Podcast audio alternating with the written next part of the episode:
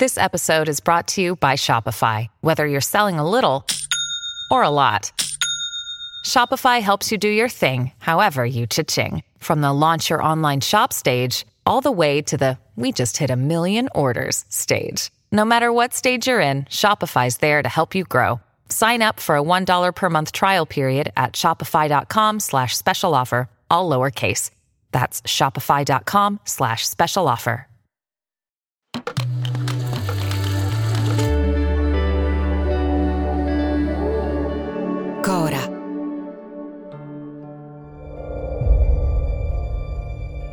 Dai creatori di Non hanno un amico, crimini bizzarri, storie drammatiche di delitti inesistenti.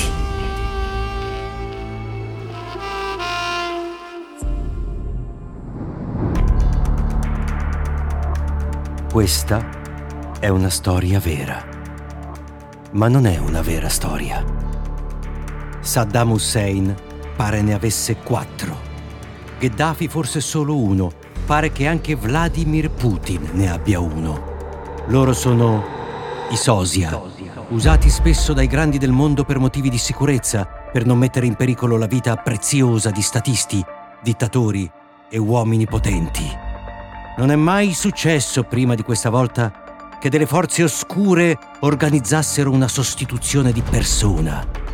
È successo forse tanti anni fa, quando il sosia di Paul McCartney prese il posto di quello vero, perché poi forse quello vero è morto, non si sa. Ma poi non più, non più fino a quel 25 settembre del 2022, il giorno in cui avvenne la sostituzione Meloni. È la tarda estate del 2022. L'Italia è un paese lacerato e sta andando alle elezioni politiche.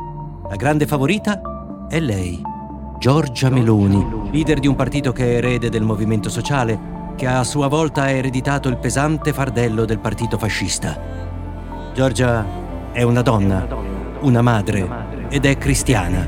Questo va urlando in tutta Europa. Yo soy Georgia, soy una mujer, soy una madre, soy italiana, soy cristiana. La sua è una leadership forte, così come promette che sarà il suo governo. Basta con questa Europa che si intromette negli affari dello Stato, anzi della nazione. L'Europa è preoccupata, credo, è certo che è preoccupata. Basta immigrazione, con lei si daranno fuoco alle navi dei migranti, senza i migranti dentro, naturalmente. Fratelli d'Italia propone sì, il blocco navale.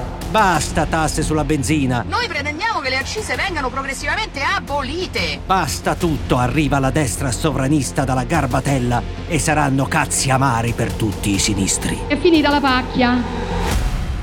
Negli stessi giorni, nel suo nascondiglio segreto in Antartide, George Soros, capo del mondo, è preoccupato.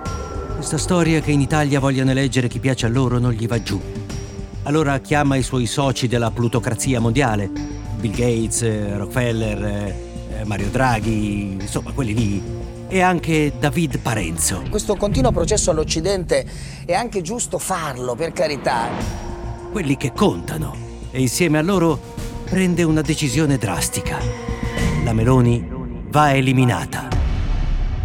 Ma come? si chiedono tutti. Un omicidio non si può, creerebbe una martire. Le destre avrebbero ancora più consenso, non si può fare. A questo punto si alza il demoniaco Parenzo, giornalista italiano amico dei poteri forti, e dice la sua. Qui clamorosamente abbiamo un audio rubato durante quella riunione che è stato trafugato. Non si sente benissimo, ma è chiara la voce di Parenzo quando propone... Ho un'idea, va sostituita, sostituita con una sosia. Il piano scatta immediatamente. Partono le ricerche per una sosia che viene trovata in poche ore. È una casalinga svedese di 40 anni, Hildur Akerlung.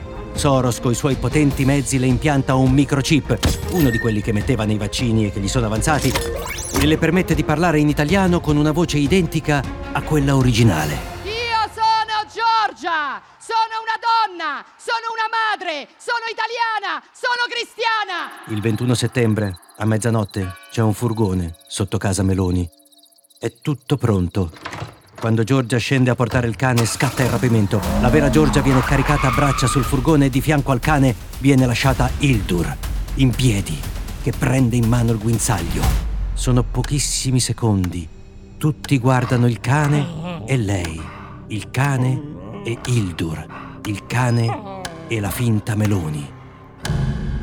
Polly, pastore tedesco femmina, come da tradizione, non si accorge dello scambio. È un trionfo. Se la finta Meloni ha passato l'esame del suo cane, non ci sarà nessun problema neppure col marito e la famiglia. E infatti è così. Dal giorno dopo le elezioni, Hildur Giorgia comincia a presentarsi in pubblico e a dire ciò che Soros e gli altri grandi massoni le suggeriscono di dire tramite il microchip e il 5G. Non una parola più sui blocchi navali. Viva l'Europa! Io sto dicendo che stavolta Eh, lo so, l'Europa ci può deve decidere lei, utile. non- Strette di mani, sorrisi, addirittura rimette l'odiosa tassa sulla benzina. Quindi, punto primo, io non ho promesso in questa campagna elettorale che avrei tagliato le accise sulla benzina. Eppure nessuno si accorge di nulla. Nessuno tranne uno. Ignazio La Russa, il numero due di Giorgia. Lui comincia a dubitare, quella donna è troppo cambiata. Ogni tanto per prenderla alla sprovvista prova a stuzzicarla parlando di ricette, dicendo la sua su ogni cosa, vuole vedere che succede. Ma lei, Hildur, non si scompone. E tutto viene benedetto con una abbondante spruzzata di ricotta salata grattata direttamente a tavola. Resta calma, tira dritto. E siamo ai giorni nostri. La finta Giorgia sta facendo esattamente il contrario di quel che aveva promesso quella vera. Soros e gli altri potenti hanno vinto ancora. La speranza che la verità venga fuori è solo in questo podcast, che non so se qualcuno ascolterà mai. Una storia terribile, che a noi di crimini bizzarri è arrivata da un uomo. Un uomo che si è pentito. Chi è? È proprio quel David Parenzo, che aveva avuto l'idea, ora lui sa che la vera Giorgia è in Antartide, tenuta prigioniera in delle caserme a forma di montagne, e il povero Parenzo, preso dai sensi di colpa, è impazzito. Gira per Roma, disperato e solo, nessuno gli dà più retta, mentre lui urla, in continuazione, la stessa frase. La famosa sostituzione etnica demo-pluto giudaico massonico comunista.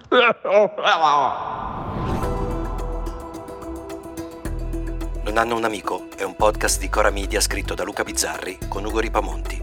La cura editoriale è di Francesca Milano. La post-produzione e il sound design sono di Cosma Castellucci. La supervisione del suono e della musica è di Luca Micheli. Il producer è Alex Peverengo. Le fonti degli inserti audio sono indicate nella sinossi.